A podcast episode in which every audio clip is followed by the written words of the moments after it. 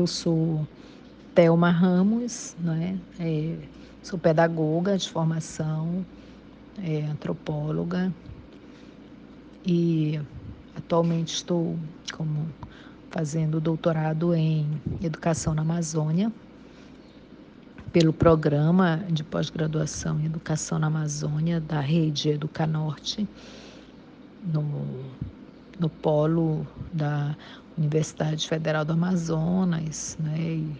É um programa interinstitucional da região norte.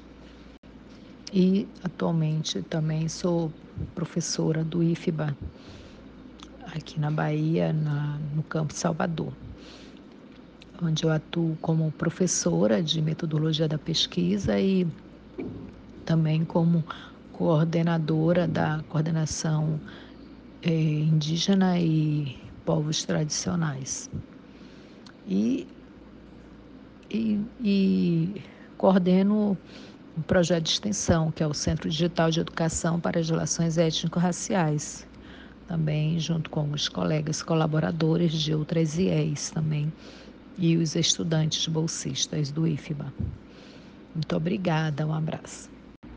Oi, Fernanda, boa tarde.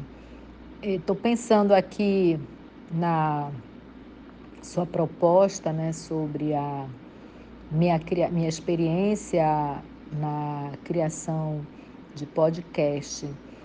Então, é, eu descobri o podcast primeiro ouvindo músicas no Spotify, né? Então, é, como eu uso o Spotify livre, gratuito, né? Então sempre tem as propagandas dos podcasts, né? E aí é, não dava muita importância, né? Eu vi aquilo ali como mais uma propaganda mesmo. Aí depois eu fiz a disciplina da professora Nilda Alves, né?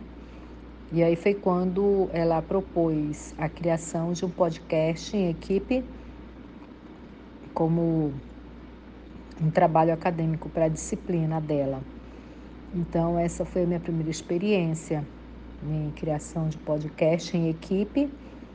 Foi bem interessante porque a gente não sabia muito bem como fazer, mas aí é, cada uma das colegas foi pesquisando um pouquinho, trazendo né, uma ideia, informações, até mesmo links de, de sons né, que a gente pudesse, sons e ruídos que a gente pudesse usar é, no roteiro do podcast para tornar algo mais descontraído, conforme a orientação da professora Nilda como se fosse um bate-papo mesmo.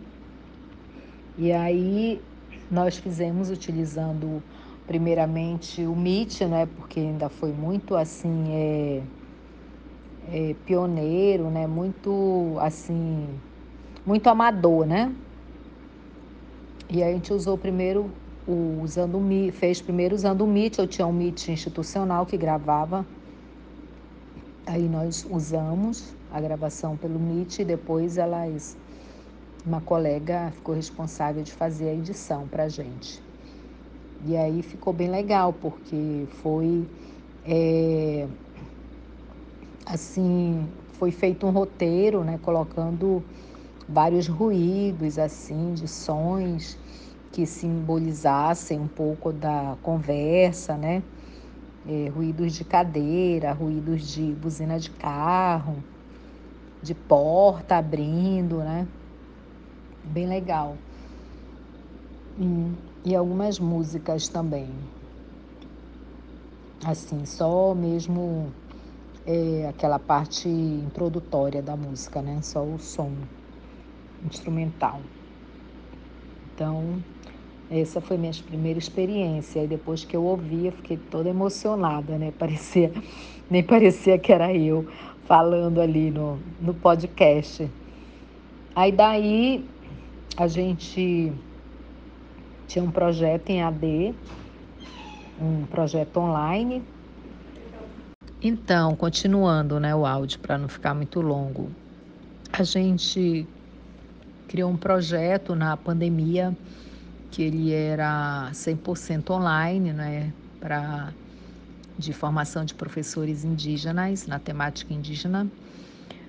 E, e a gente tinha feito algumas produções de materiais didáticos para os professores indígenas usarem na, na, nas suas aulas né, com as crianças para facilitar é, as aulas naquele período é, remoto e também é, período de afastamento, né? E usamos o Canva, tínhamos usado o Canva naquela época. Alguns usaram o Canva, outros fizeram com, pelo PowerPoint mesmo, né? Gravação de vídeos e tal. Então, a partir dessa disciplina da professora Nilda Alves, aí eu tive essa ideia, né, de que é interessada, curiosa pelo pod, uso do podcast. E aí a gente usou, na verdade, assim, o podcast é, com o intuito de despertar o gosto pela leitura nos bolsistas, né?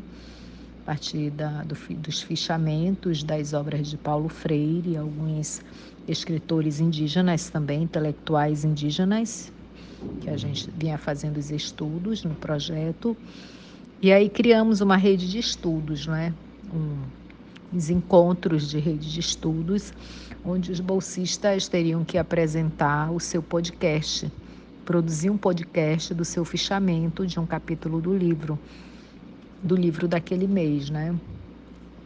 Aí fizemos de dos livros de Paulo Freire, né? Pesqui é, extensão, comunicação, fizemos um livro também sobre a interdisciplinaridade, né? e também de outro autor indígena, Jessen Baniwa, também sobre o índio brasileiro, que era um livro assim extenso, né? Eu creio que se fosse pelas vias tradicionais, eles não teriam conseguido fazer. E ficaram todos animados e aí eu convidei você, Fernanda, para dar uma oficina para eles sobre podcast, né? Eu participei também de uma oficina de podcast no no congresso da Universidade Federal Rural do Rio de Janeiro. Foi bem legal também, onde fiquei mais animada também, criei um canal é, para o projeto desse encontro da rede de estudos no Spotify, que inclusive esse canal ainda está em construção ainda, que eu tive um problema com a bolsista, aí ela não conseguiu terminar, não conseguimos terminar canal, construção desse canal, né? O acervo. E agora a gente está com vários podcasts produzidos, né? Pelos bolsistas, coletivamente, a gente ia se ajudando, né? Eu ia ouvindo, eles me mandavam, eu ia ouvindo, eu ia dando as ideias de fazer o roteiro, né? Colocando é, os sons, ruídos, né? para tornar aquilo mais de forma mais lúdica possível também para ser utilizado, né, como um material didático, né, algo bem criativo para tornar essa leitura, né, mais é, atrativa e produtiva também para que haja mais maior aprendizagem, né, sobre a temática indígena na educação, na escola. Então, é, de modo geral, é, acredito que o podcast ele vem contribuir muito para a educação, não é? E principalmente na formação de jovens da, dos cursos da licenciatura, tornando a aprendizagem né, mais significativa e dando a eles uma formação, é, uma habilidade mais criativa né, na produção do conhecimento. Muito obrigada. É, essa foi a nossa experiência com podcast, né? E agradeço aí pela, pelo diálogo. Um abraço.